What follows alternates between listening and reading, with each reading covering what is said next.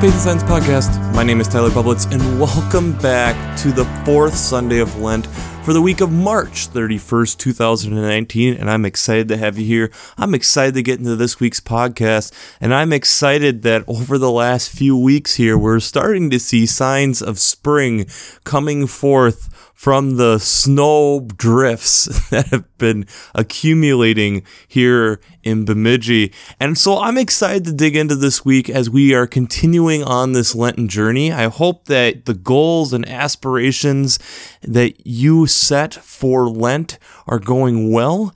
And as we continue to persevere through this time, but I think there's so many fun things as we're slowly approaching Easter that get us excited, that are big events, usually within the church, that keep you busy. And I am excited for as we proceed for that, but also having that deep reflection period to help us understand the weight of what we're going through as we continue through this process.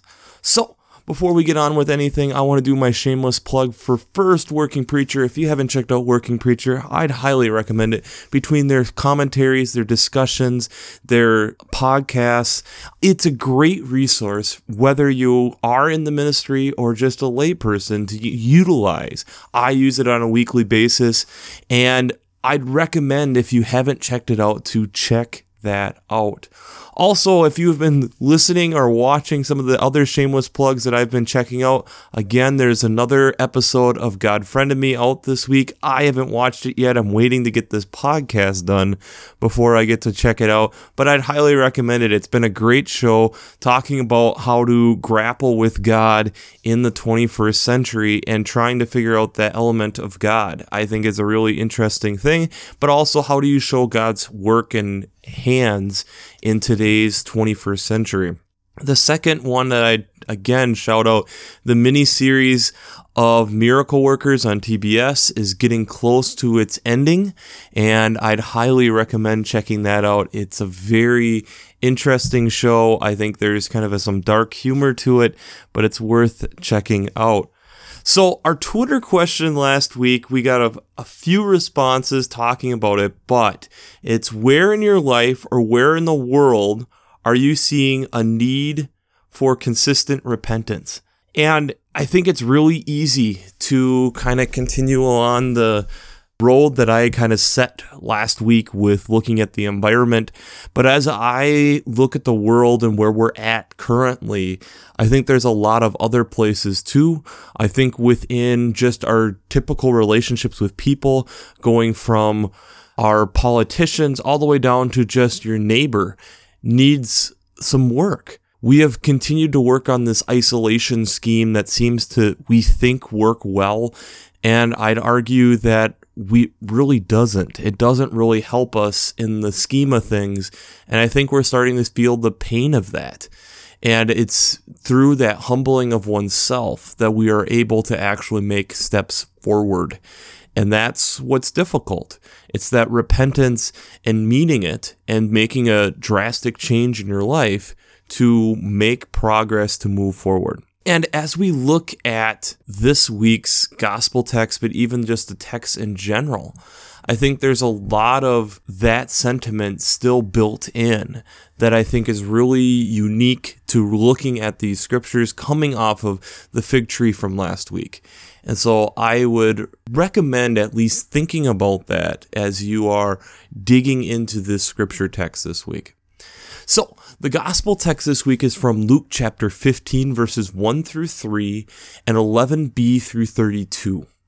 And I, before I really want to get into anything, we have to remember in that gap, so between 4 and 11a, there are two parables that they're cutting out here.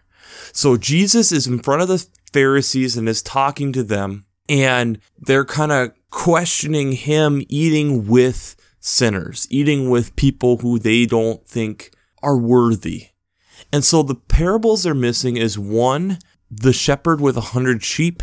He has 99, but goes and looks for the last sheep until he finds it. The woman and the lost coin, who again searches the house high and low until she finds the coin. And then we get this one, the parable of the prodigal son, the lost son, the loving father, however you want to call it.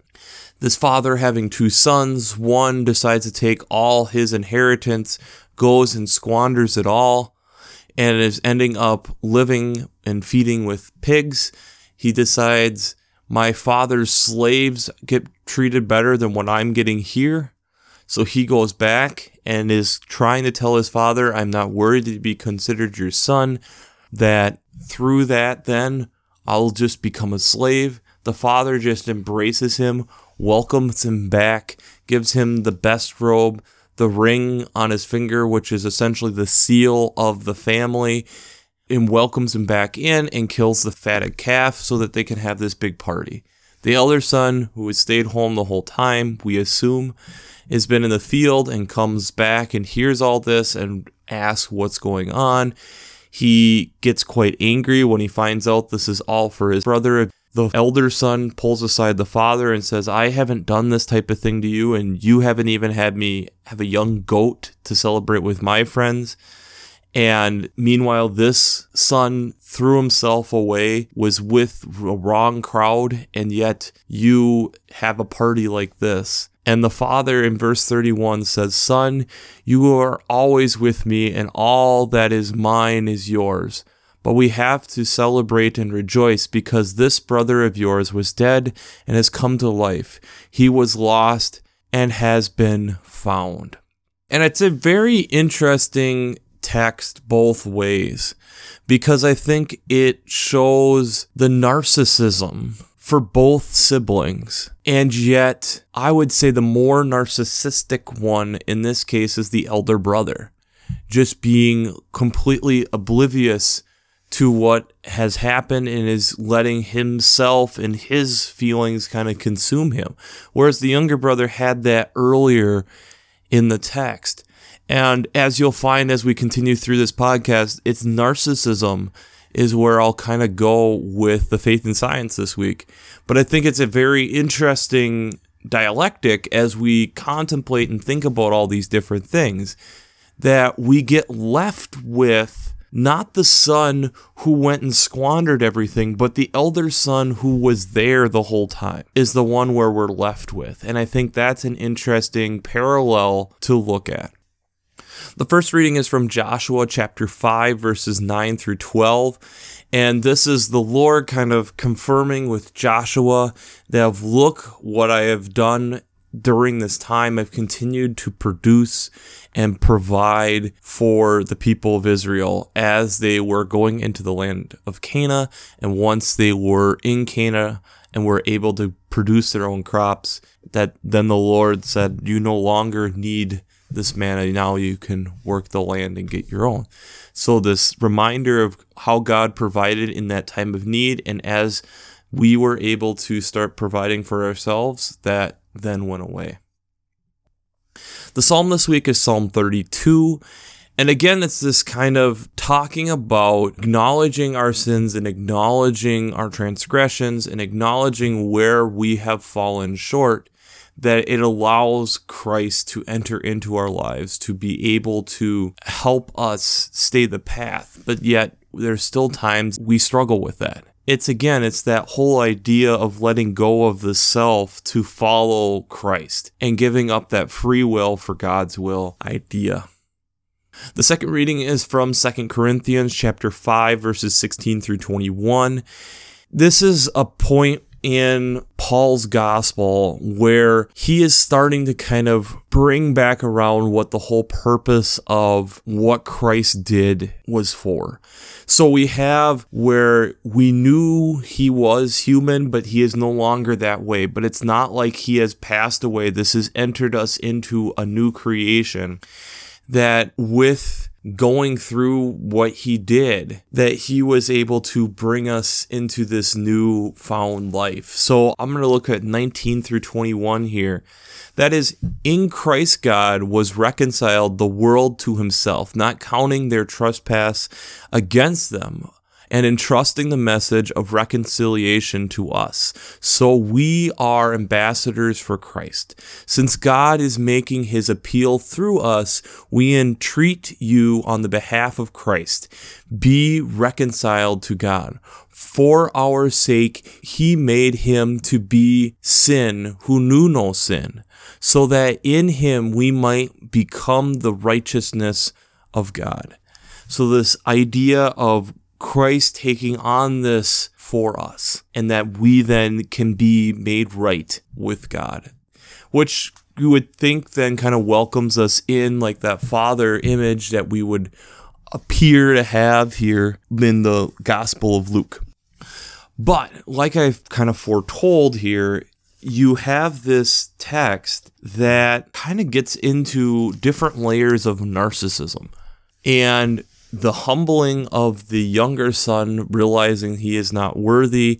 And we really don't talk ever hear how the son reacts to that. Did he just celebrate or did he kind of not feel good about this. There's a lot of ends left open, and that it leads for us to be able to tie and create our own story, create our own ending based on different events in our lives, because this is a story that to many of us is very relatable. So for me, when I was looking at this from science, there was one relationship that I thought really kind of brought this together as I went through this this time, and that is Thomas Edison and Nikola Tesla. And if you've been a listener of the podcast for an extended period of time, you know that I've brought up Nikola Tesla multiple times. But I think it's this kind of summarizes a lot of kind of how this worked. So Nikola Tesla was a Serbian immigrant to the United States in 1884. And when he arrived here in the United States, he had four cents in his pocket along with a small bag of clothing. And so he had already ideas on how to be able to do some different things, this inventive gene that was already in him. And so he then quickly gets invited to work for Thomas Edison. And Edison at this point had already invented the light bulb and then was trying to figure out how we were going to implement that into the home, into these different places. The issue that we are going through this industrial revolution here in the United States, and that when people went home, they were going by candlelight. So Edison has this idea of using direct current. And the problem that direct current had was one, the systems that they had at that point were very inconsistent. They broke down quite a bit. And the problem also became is how far you were able to bring that electricity. So direct current with how it was is that it would get three quarters to a mile before fading out. So to really be able to provide, you would need stations of energy every couple blocks to be able to effectively produce this. The advantage being that the voltages of direct current were a lot lower. So Edison had this problem and he then talks to Tesla and says, you know, if you can figure out a way to fix this, that we're able to do this, I will give you a $50,000 bonus. Now, remember, this is from a man who just recently came to the United States with four cents in his pocket. $50,000 would speak volumes. So he went in and spent months working with these machines, fixing the machines, and then comes to Edison and says, Not only have I fixed all these machines, but I have figured out a more effective, more consistent, and better way of doing this. And so Tesla then asks, So I would really like to then receive my $50,000 bonus. And Edison says, You don't understand United States humor. This for obvious reasons, would have infuriated anybody, and Tesla left. And so Tesla, in his head, had started working with alternating current. So instead of just current going one way, that it's kind of going back and forth, this pulsating, which would allow for higher voltages. And everybody kind of thought this was just more theoretical than actually being able to do it. And Westinghouse, you've probably heard of Westinghouse, came to him and asked him, Do you really think you can do this? He had a prototype and was starting to get it to work. And so they started working together. And it was at this time, then, as this was going on, they started having this war of currents. And it was from that where it kind of started to be the beginning of the end was 1893 at the Chicago World's Fair, where Westinghouse and Tesla got the contract that everybody assumed Edison would get, and the world being amazed seeing this place light up with thousands of light bulbs, which had never really been seen before, and he had won.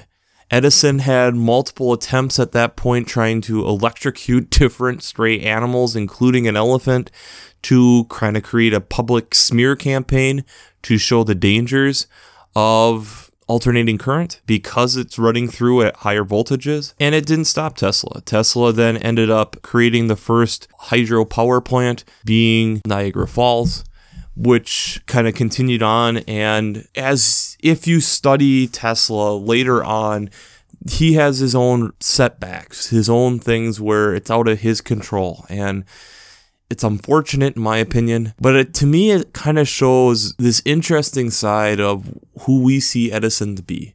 We see Edison as this great inventor, and we forget at times when you have continued to build upon the success that he had had, this idea of someone else coming in and one having ideas that may have not been his own, he could have easily accepted them. He could have easily then worked with them and see really what the process was. How safe really was this? Edison didn't really want anything to do with it.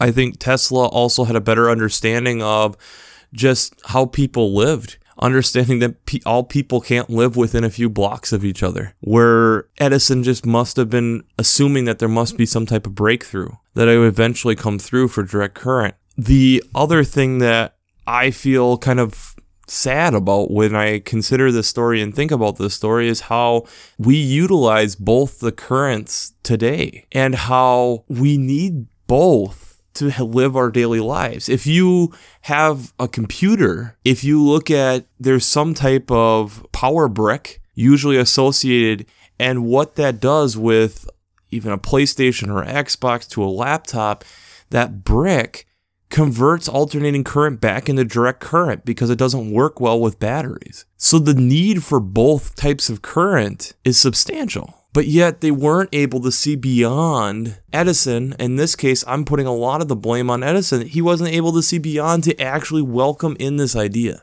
How far is that from the elder son? That he isn't able to see his own brother as a brother. He sees them as the other. He sees them as someone else of look what he has done, look what how he has squandered the opportunities that we had, and now he's tapping into my half. And how is that not fair?